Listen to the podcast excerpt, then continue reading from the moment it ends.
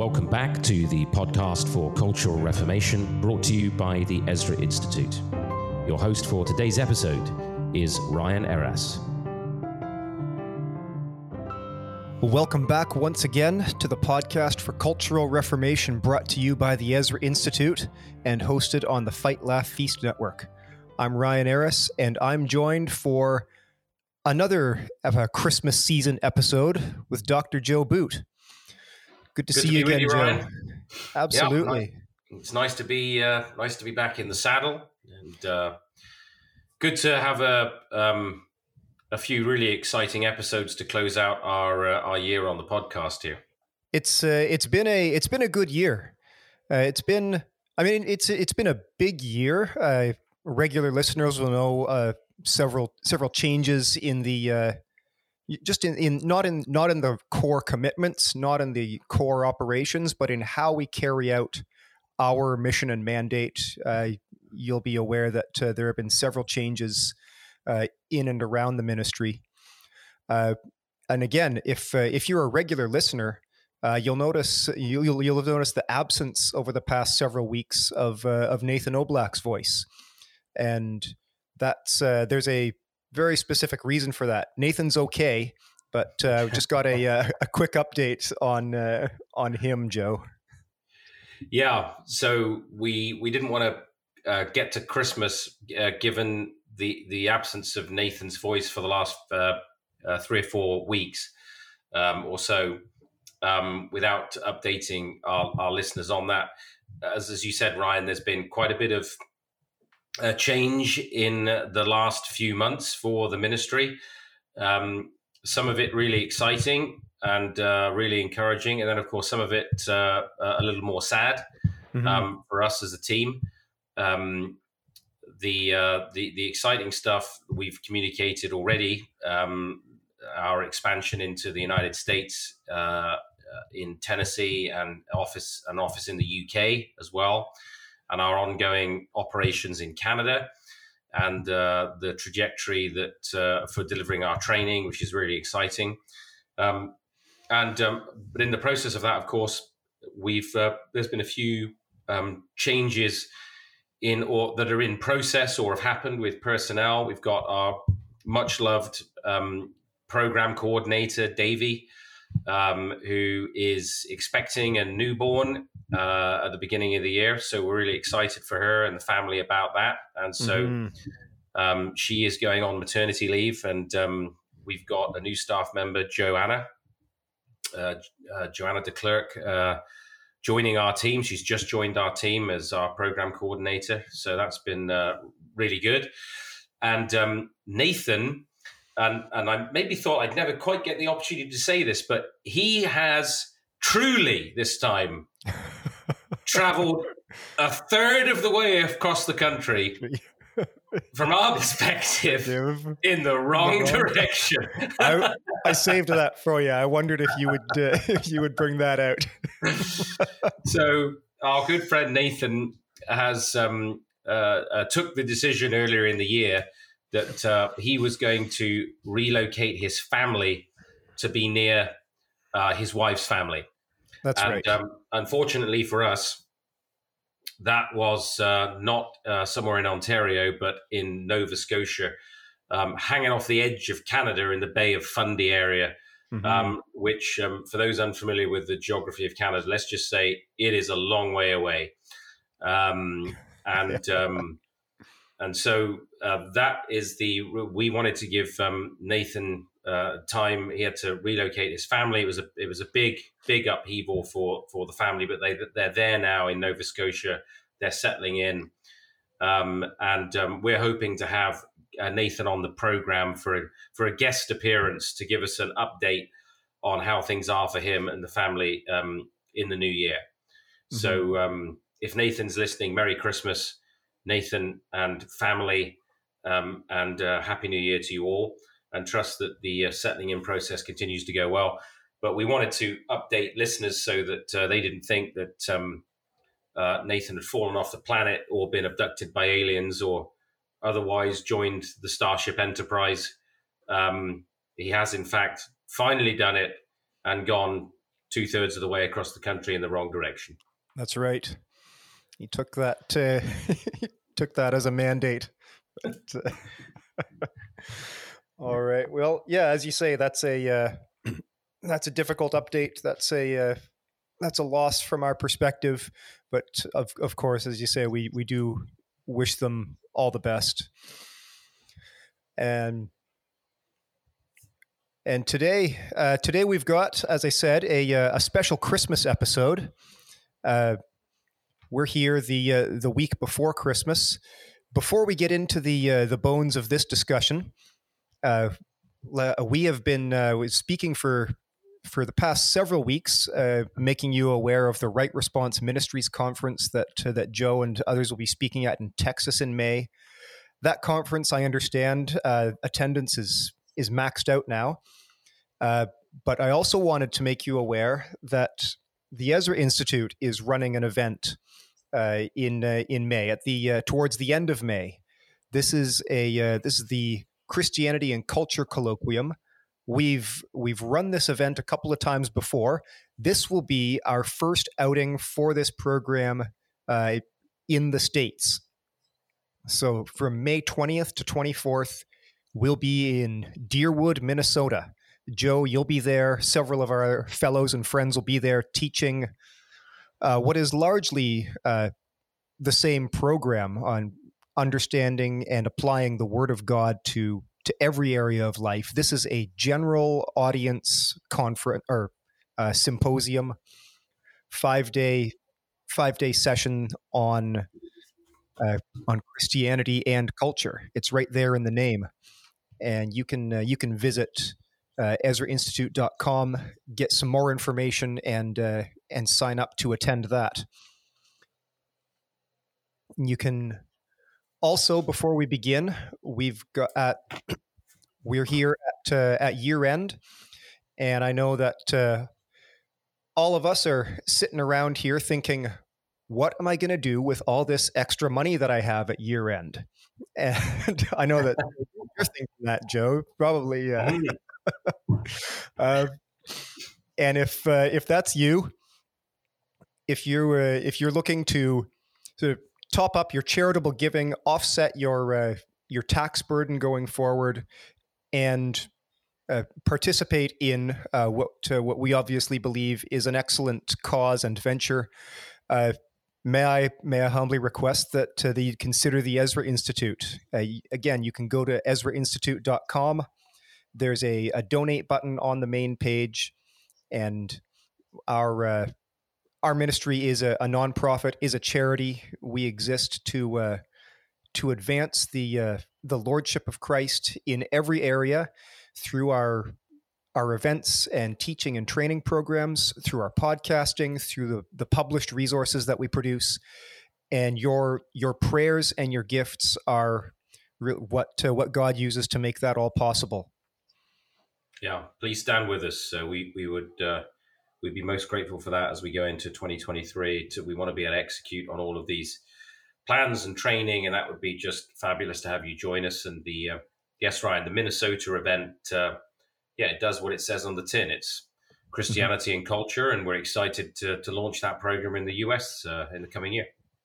Yep, we had, uh, and we, we mentioned this before, but at the uh, at the Mission of God conference in Windsor, we had mentioned that uh, the Canadian borders are open, and I actually I ended up speaking with a couple of people who made the uh, made the trip to uh, over from from Michigan. That's right. So yeah. that that was encouraging to see uh, Americans, we're uh, we're coming to you uh, next time. So mark uh, mark that date, May twentieth to twenty fourth. All right, so let's uh, let's get into this uh, this Christmas week discussion. And Joe, our uh, one one of the themes that that we we see repeated, uh, and it's it's so prevalent, it's so common as to uh, for us to to breeze over it in terms of its the significance, but it is the uh, the idea of the presence of God among His people, and we we sing carols like "O come, O come, Emmanuel," and we talk about you know even uh, more recent carols like Love or Light Came Down. And we we sing about uh, obviously with reference to uh, to the incarnation but this is uh, this is a major theme it not not just a not just a cute theme um, you know not just a, uh, a sweet little lord jesus uh, as a baby kind of kind of idea but the significance of god's presence with his people is uh, is where we've planned to uh, to take this christmas discussion today and to uh, to start us off, I'm going to read from everybody's fa- uh, favorite Christmas uh, passage uh, from the book of Exodus. This is this is Exodus chapter 40, la- final chapter of that book, starting in verse 33. We read, Thus Moses finished the work. Then the cloud covered the tent of meeting, and the glory of the Lord filled the tabernacle. Moses was not able to enter the tent of meeting because the cloud had settled on it, and the glory of the Lord filled the tabernacle. Throughout all their journeys, whenever the cloud was taken up from over the tabernacle, the sons of Israel would set out. But if the cloud was not taken up, then they did not set out until the day when it was taken up. For throughout all their journeys, the cloud of the Lord was on the tabernacle by day, and there was fire in it by night, in the sight of all the house of Israel. Joe, the uh, not sure if uh, if everyone's been paying attention. It was hard to miss the repeated uh, wor- uh, word tabernacle there, and that's a well. I'll I'll let you take uh, take the discussion from here. But one one of the ways one of the places where we're going with this is that that uh, that word tabernacle is actually is also uh, a verb, right? Like that mm-hmm. that the presence of God tabernacled or fellowshipped with his people. Yeah. So this uh, let's uh, let's get into some of the some of the implications of uh, of this passage and of this reality. Yes, it's not the first passage you would naturally turn to as you uh, sort of tongue, tongue in cheek referred to there, everybody's favorite mm. Christmas passage, um, Exodus 40.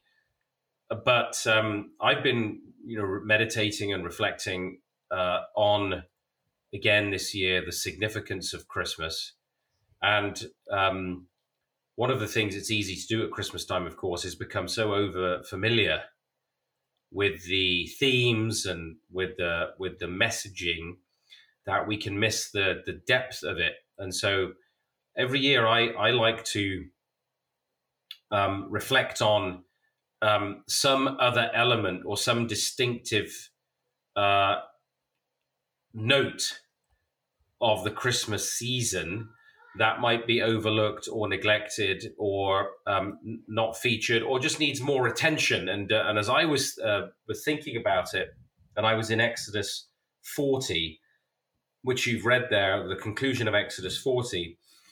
This is a moment where Moses has has finished the um, the tabernacle, and I got to thinking about the the the broader implications of what the tabernacle means, um, what it signifies, and then the restoration and the transformation um, of all of life that's implicit with the idea of God's tabernacling presence, and that's kind of the verb there, um, the tabernacling presence of God that you were that you were referring to, um, the, the the the the Christmas message doesn't allow us to stop at the notion, as you said, of the sort of the, the, the cute baby Jesus, um, which unfortunately the message can sometimes be reduced to. Um, but it wants us to to, to grasp the, the the significance of this, the meaning of this for the transformation of all of life, which of course is at the heart of what the Ezra Institute is uh, constantly talking about. It's at the heart of our message of, of what the Lordship, the incarnation of the Lord Jesus Christ, and the reality of His kingdom really means for history. And uh, and there in Exodus forty Moses reaches this incredible milestone, really, in the, in the history of Israel, because he's not only received the law, you'll recall, up on the mountain, but he's received the plans, he's received instructions for the construction of the tabernacle. And it's no mistake uh, or coincidence that those things came together for Moses the law and the instruction for the tabernacle, because law and grace uh, were always an interwoven reality in the life of God's people. God right. knew that his righteous law would be disobeyed, would be rebelled against, that a fallen and sinful people would not keep the fullness of the law, uh, would not keep the full intention of the law. And so God was going to make provision of atonement um, for the people uh, that would typify and point us towards the, the, the total fulfillment of both the law and the tabernacle. Uh, so the Lord Jesus Christ is both the living Torah, he's the culmination of the law, he's the fulfillment of the law, he's also the atoning sacrifice. Um, and the uh, part of the, the, the gifts, of course, of gold, frankincense, and myrrh of the the wise men remind us about Christ's identity, his status as king, his priestly office, and the day of burial. Um, so this is an amazing moment for Moses. He's received these instructions. The tabernacle has been finished and the the tabernacle is that place where it's it, it's most helpful to think of it as God's throne room. It was the place where God's presence would dwell with His people. That's why there were restrictions uh, around the temple. It's where the living God was to dwell. Sometimes people are kind of shocked or even offended by the restrictions with the tabernacle and the temple, the sacrificial system, and so on. But given that to to approach any a king in the ancient world um, would mean death unless you had an invitation. Just look at the story of Esther, for example, to enter the presence. This was the presence of Almighty God, and so um, the this was now indicative of uh, the way in which uh, God was to be approached, and ultimately, of course, um, we've said that this is this is typifying something greater um, in the Lord Jesus Christ. Now, the, the temple, in many respects, was a, a model of Eden. Uh, it was a copy of the Garden of Eden. The Garden of Eden was the place where originally God's presence dwelt. God walked there with his kingly priests, Adam and Eve, that he had placed in creation, a kind of cosmic temple. As they looked up at the stars, they were seeing what looked, looked like a, a dome, the dome of the heavens. And there they were in creation to serve as kingly priests. And, and God walked with them, his presence was with them. So Adam and Eve were expelled from the garden because of their sin and disobedience. And the cherubim with the flaming sword was placed at the entrance to the garden so that they couldn't uh, take from the, the, the tree of life. And of course, on the Ark of the Covenant are the cherubim. And the Ark of the Covenant is placed in the holiest place. And that's where the blood is sprinkled upon the, the mercy seat. So the, the robes of the priests, Mo- Moses with the tabernacle, the priests would enter uh, in their garments, and the pomegranates and the decoration was all indicative of Eden and the place where God's glory had dwelt. And now, in this moment when the tabernacle is finished, they've received the law. Uh, the the sacrificial system now, because of man's sin, is put in place because of the inevitable disobedience to God's law. All of this is richly pointing now to the greater fulfillment in the Lord Jesus Christ. And Moses finishes the tabernacle and when he has, the scripture says, the cloud covered the tent of meeting and the glory of the Lord filled the tabernacle. Moses was, was unable to enter the tent because the cloud rested on it and the glory of the Lord filled the tabernacle. And as I was reflecting on this, um, of course, my thoughts went to for, uh, John chapter 1 and the way in which John speaks of the reality of the tabernacling presence um, of God again in the Lord Jesus Christ. And there's there's there's um, two allusions to it. Um, interestingly, in John chapter one, first of all, well, let's just read it a second. So the whole of John's prologue is obviously significant for Christmas, but in verse 14, this is where we get to the link with the tabernacle. The word became flesh. So this word spoken of in John 1, 1 and 2, who was in the beginning, the word was with God, the word was God, all things were created through him. The word became flesh and took up residence amongst us is the way that the Holman Christian Standard um, hmm. translates that. Um, the word became flesh, and the actual word there in the Greek is tabernacled. Right. He tabernacled amongst us. The word became flesh and tabernacled amongst us. And then this is what John says we observed his glory, the glory as the one and only Son from the Father, full of grace and truth. And so you've got the two allusions there to Exodus 40 and the tabernacle. The, here again now is the tabernacling presence of God among uh, the people in the Lord Jesus Christ. Um, he's taken up residence. God, just as he did in the time of Moses, and he, the cloud descended on the tabernacle as God's throne room, the presence of God was made manifest. Here now, John is saying that word now became flesh himself, whose presence had been with the people of Israel. He now becomes flesh and tabernacles in the flesh with us. And just as Moses says, it's the glory cloud that descended, mm-hmm. John says, we beheld his glory. This is the glory. This is the glory cloud. This is the glory of God made flesh. And God's glory, this this this um, manifest presence of God, is now made in, uniquely real in the incarnation. Um, so if you think of it this way, in the in the in the book of Exodus, the Almighty God moves in to dwell with the people, and His glory cloud fills the tent. And as you read, He's with them by day and by night. It's a fiery cloud because there's a fire in the midst of the cloud. And here's the interesting thing that I hadn't really paid much attention to before I have to mm. confess. Um, it says that the fiery glory cloud was with them throughout their journey.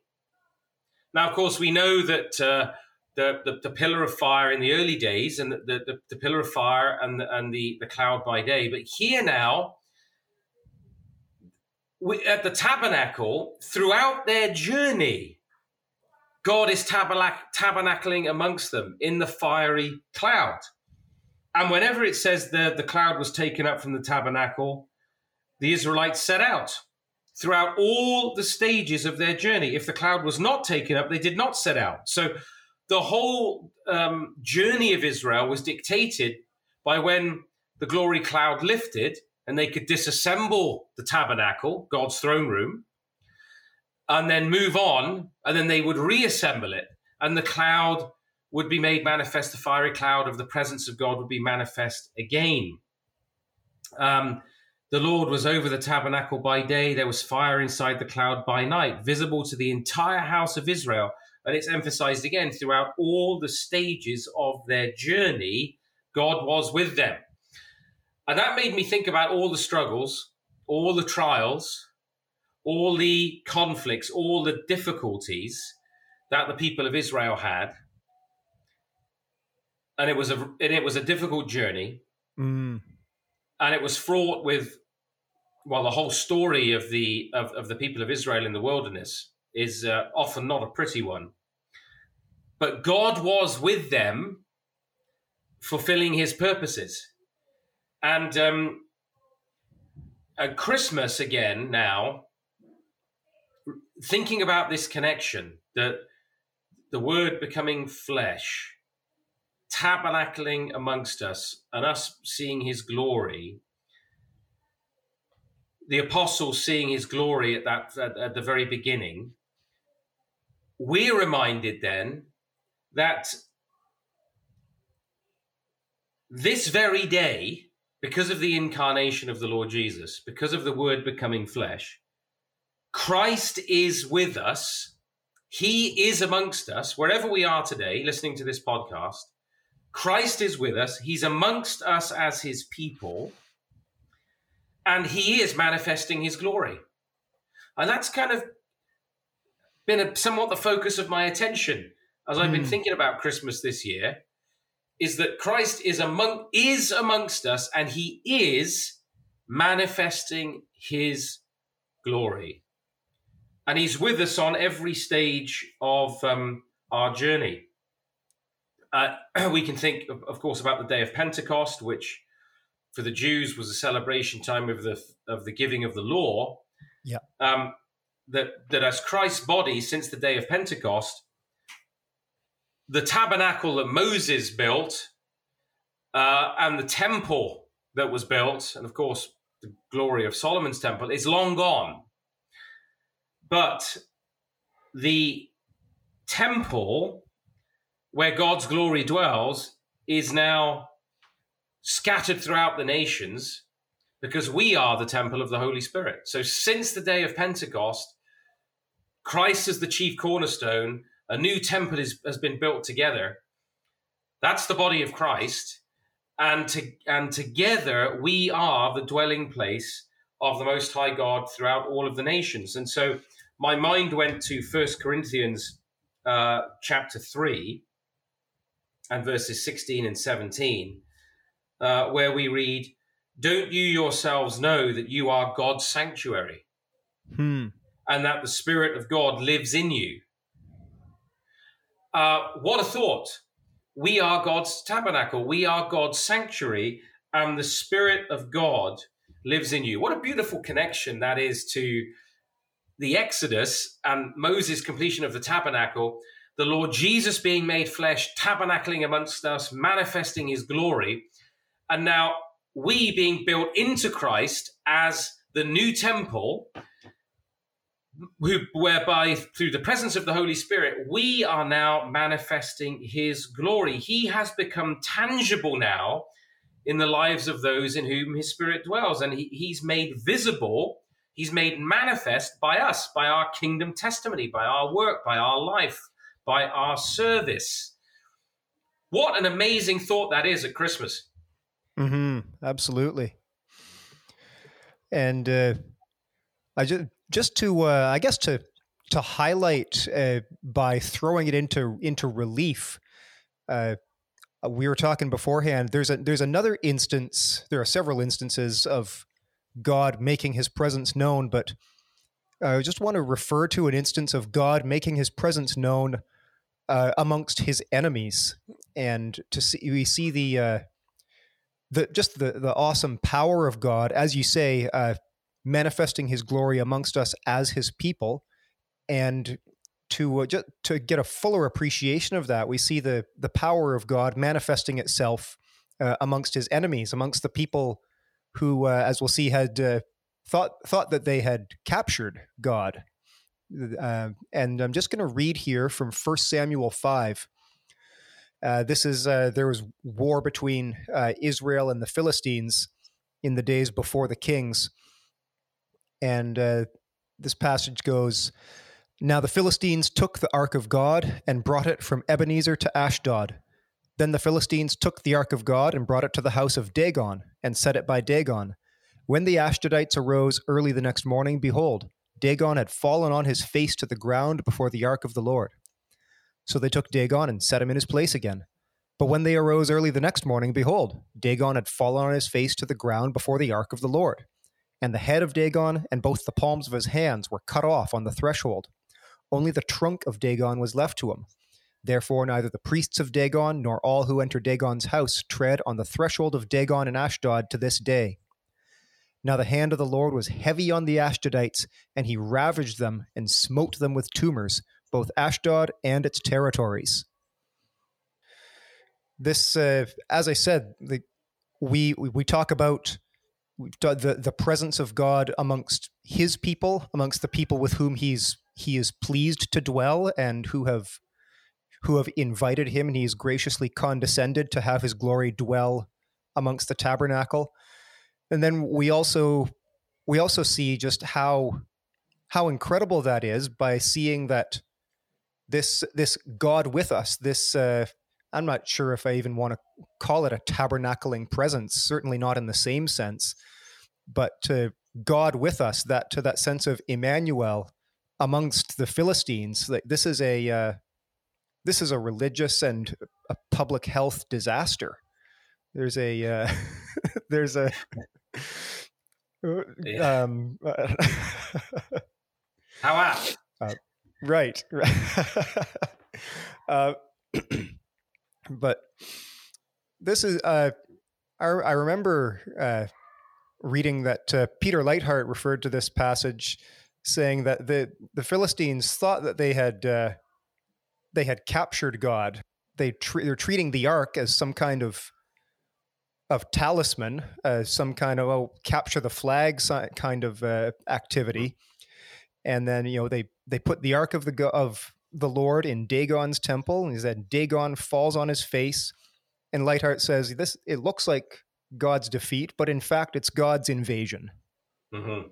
Yeah, it has been said, hasn't it, that um, uh, the, the the story of the accounts of Scripture, the story of Scripture, are are is the chronicle of God's uh, kingdom victories cleverly disguised as defeats. That's right. And, um, Was that C.S. Lewis who said that? I don't recall I, now. I can't um, remember offhand. But it's certainly not original to me. And uh, the um, the reality there of you see the ark was the symbol of the presence of God, of the tabernacling presence of God. It was the Ark of the Covenant that was in the Holy of Holies. Mm-hmm. Um, it was where the blood was sprinkled on the mercy seat. It was where the tables of the law of God's covenant were kept. And this, of course, is indicative of the of the religious root of um, man's relationship to God. That it's a covenantal relationship, the, the religious root of all creation of, of of our of our very lives. And so, because the ark was a symbol of that, that's why all the protections were there for the uh, Holy of Holies in the tabernacle, representing that place of God's dwelling in his throne room and the place of atonement. The notion that you could abuse the presence of God or the symbols of God's presence, um, that you could treat the, the law of God and the mercy seat like a talisman, um, the idea that you could, uh, uh, and especially as you said, the idea that you could t- contain the living God. That that account there in Samuel really is a, a paradigmatic example of what happens to all false gods before the living God. That's right. There's, there's no escaping the symbolism there of what God was doing. Is they they bring the ark in, the symbol of God's presence, into a pagan temple as though he's a captured and a defeated God and their god Dagon is found fallen, broken, and shattered with his head fallen off, uh, which of course has to do with the mind and the will and intellect and so on, and his hands broken, the powerlessness of all idols before the living God. And um, it is an interesting thought, isn't it, that you've raised there that it's not just the significance of God's tabernacling presence for the believer that's of significance. There is also a tremendous significance of the tabernacling presence of the living God uh, amongst his people, of course, in Christ, and then amongst his people for the unbeliever. I mean, in the, in the Magnificat itself, Mary uh, says, under the inspiration of the Spirit, he, he, he will pull down kings from their thrones. That's right. Um, and so there is a there is a historic, cosmic eschatological reality to the Christmas message of the, the tabernacling presence of the Lord Jesus Christ. and beholding his glory that is that is culminate, culminating um, in a historic fulfillment that is of course still ahead of us of the of the the reality of the glory of God. Um, when you were speaking, I was reminded of the the text in uh, two Corinthians, actually two Corinthians two sixteen, um, uh, because we are the, the now the, the temple of uh, of God, the, the dwelling place of God. It's where the Spirit, the glory of God resides, and in um, Second Corinthians two sixteen, Paul reminds us. Um, he says, "Thanks." Uh, beginning of verse fourteen. Thanks be to God who always puts us on display in Christ hmm. and through us spreads the aroma of the knowledge of Him in every place. That's interesting. The, the, the tabernacle was a place filled with incense and aroma. It's again symbolic of the Lord's presence. Uh, he puts us on display in Christ, and through us spreads the aroma of the knowledge of Him in every place. For to God we are the fragrance of Christ among those who are being saved and among those who are perishing. To some we are an aroma of death, leading to death, but to others an aroma of life, leading to life.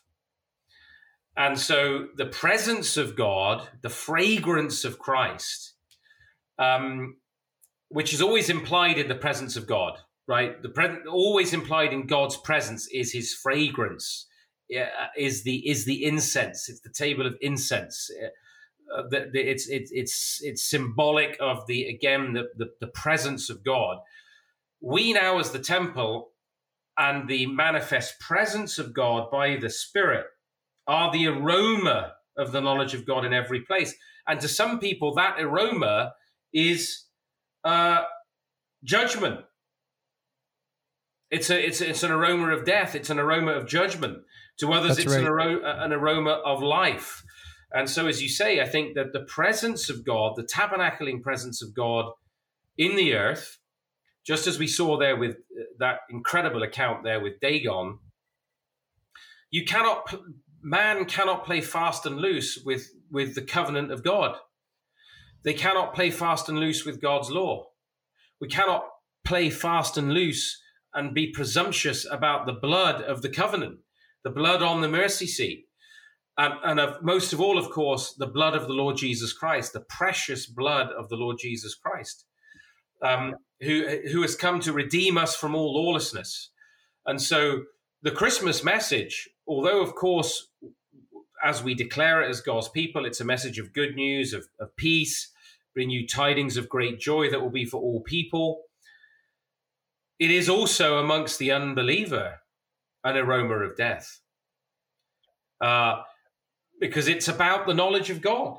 It is, it is the spreading of the knowledge of God in every place, the fragrance of Christ.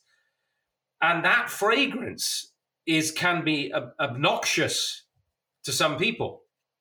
That's and right. The, and, and and Ryan, as we look back at the history of Israel, um, and and see the reality of one one of the perhaps the shocking things is when you when you look at the reality of the glory of God's presence in the tabernacle in ancient Israel, coming so close, so visible on their journey, their response isn't what we would have expected um, it largely isn't one of reverence and awe and obedience, which it should have been to that mm. kind of an experience of God. Instead, we see rebellion and disobedience.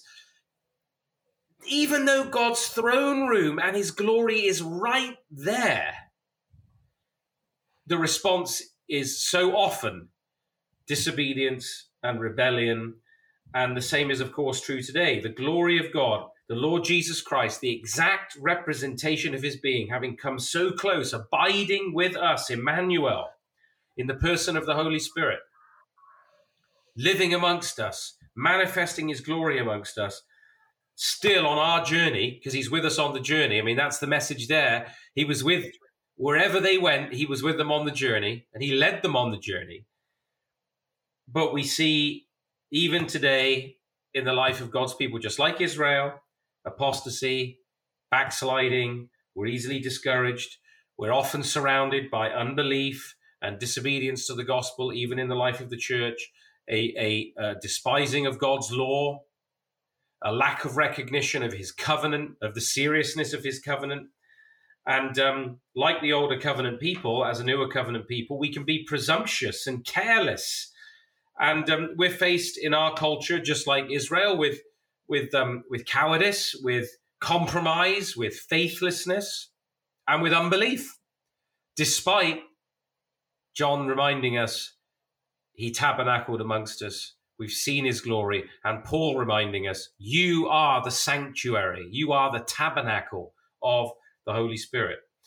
But I think this is Christmas and it's a moment to, to rejoice and be thankful and to celebrate. And it's and, and it's because of this, because of the incarnation, because of Christ's tabernacling presence, that we cannot and we must not lose heart. You know, you think back to Moses in Exodus uh, and you think of the journey and you see how easily depressed he became by the people. You know, at one point he was so frustrated he asked God to kill him. You see it with Elijah. You see it with the with, with the prophets, um, how they become so discouraged often with the posture and the behavior of God's people, the people who profess to be God's people.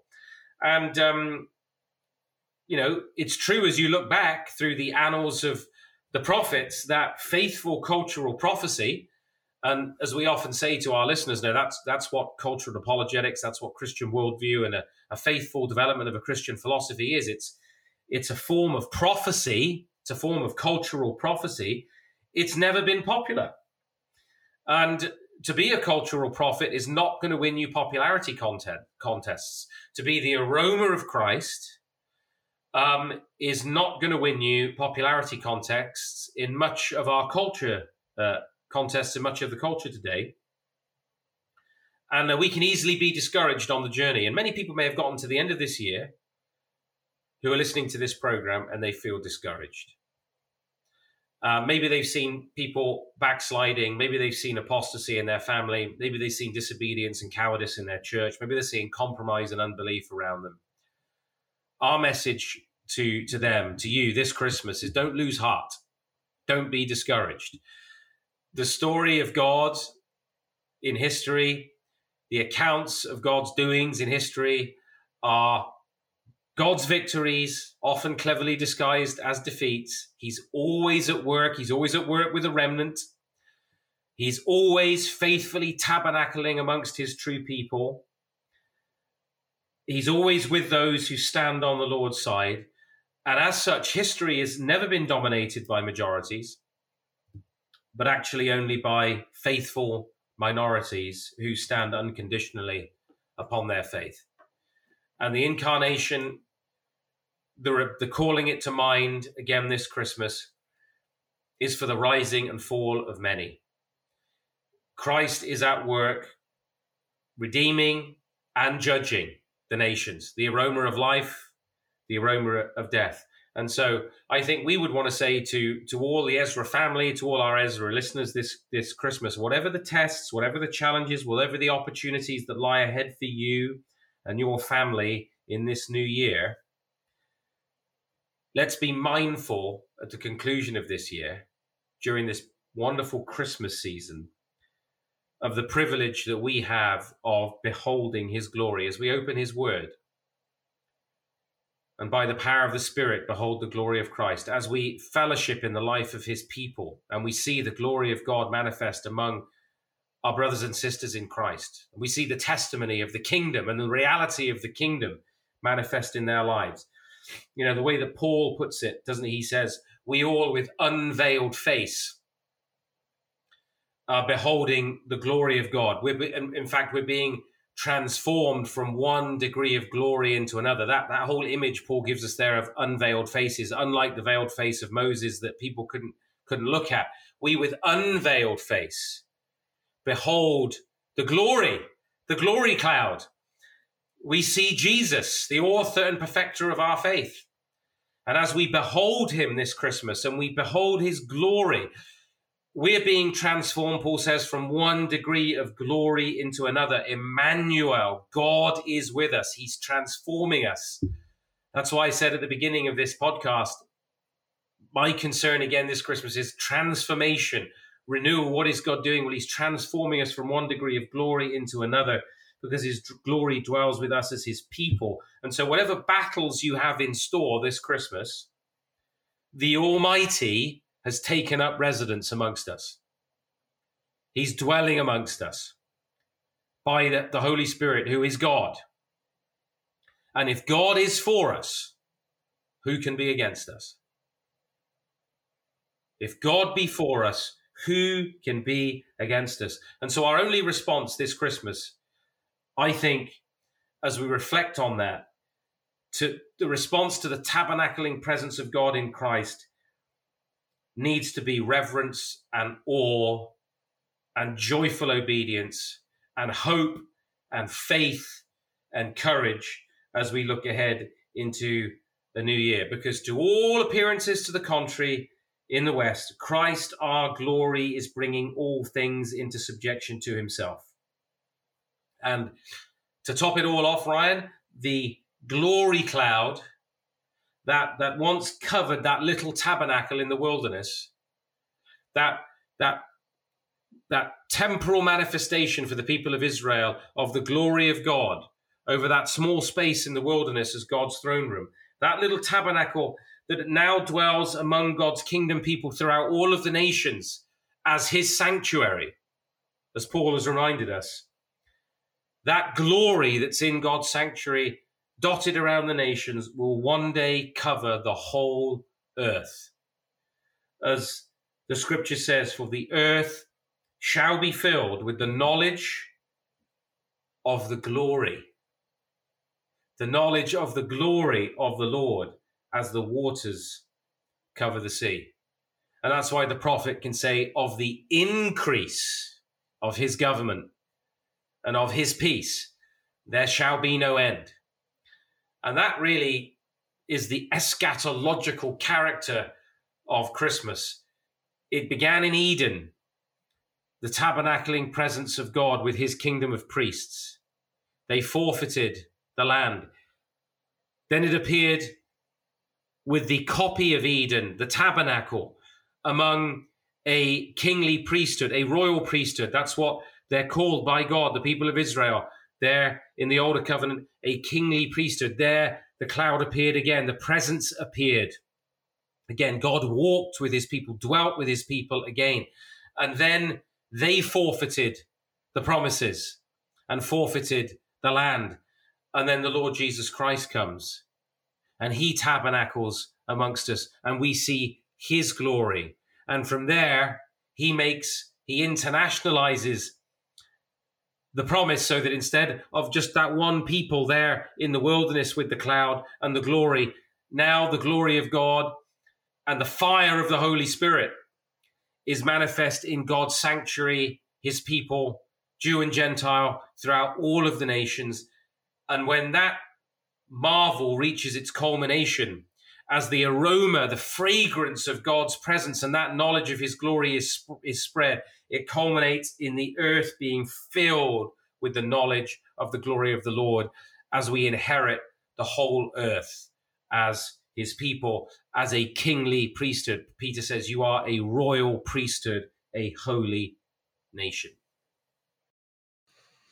Well, that's uh, that's a magnificent promise, Joe, uh, that uh, that you've drawn out from from Scripture. There, it's a. Uh, I think uh, I think you're right. It's a. It's an excellent uh, reminder this Christmas as the uh, as 2022 draws to a close, and as uh, you know, like everyone has had, there have been struggles, there have been divisions and fissures in uh, in relationships, and this this promise that the earth will be filled with the knowledge of the glory of the Lord, it really is uh, a sustaining and encouraging and strengthening message and reality to uh, to live in. So thanks for thanks for that uh, that reminder, that exhortation. For any preachers who uh, who are listening, I hope maybe we've uh, given you some some good alternate suggestions for for Christmas texts. Uh, and, uh, so You're welcome. yeah, you can you can take those. it's a Christmas gift. That's right. We uh, we remind you here at the Ezra Institute that from him and through him and to him are all things. We also wish you a, a very Merry Christmas. Merry Christmas Merry to you and your family, Joe. And to you, Ryan. Thank you.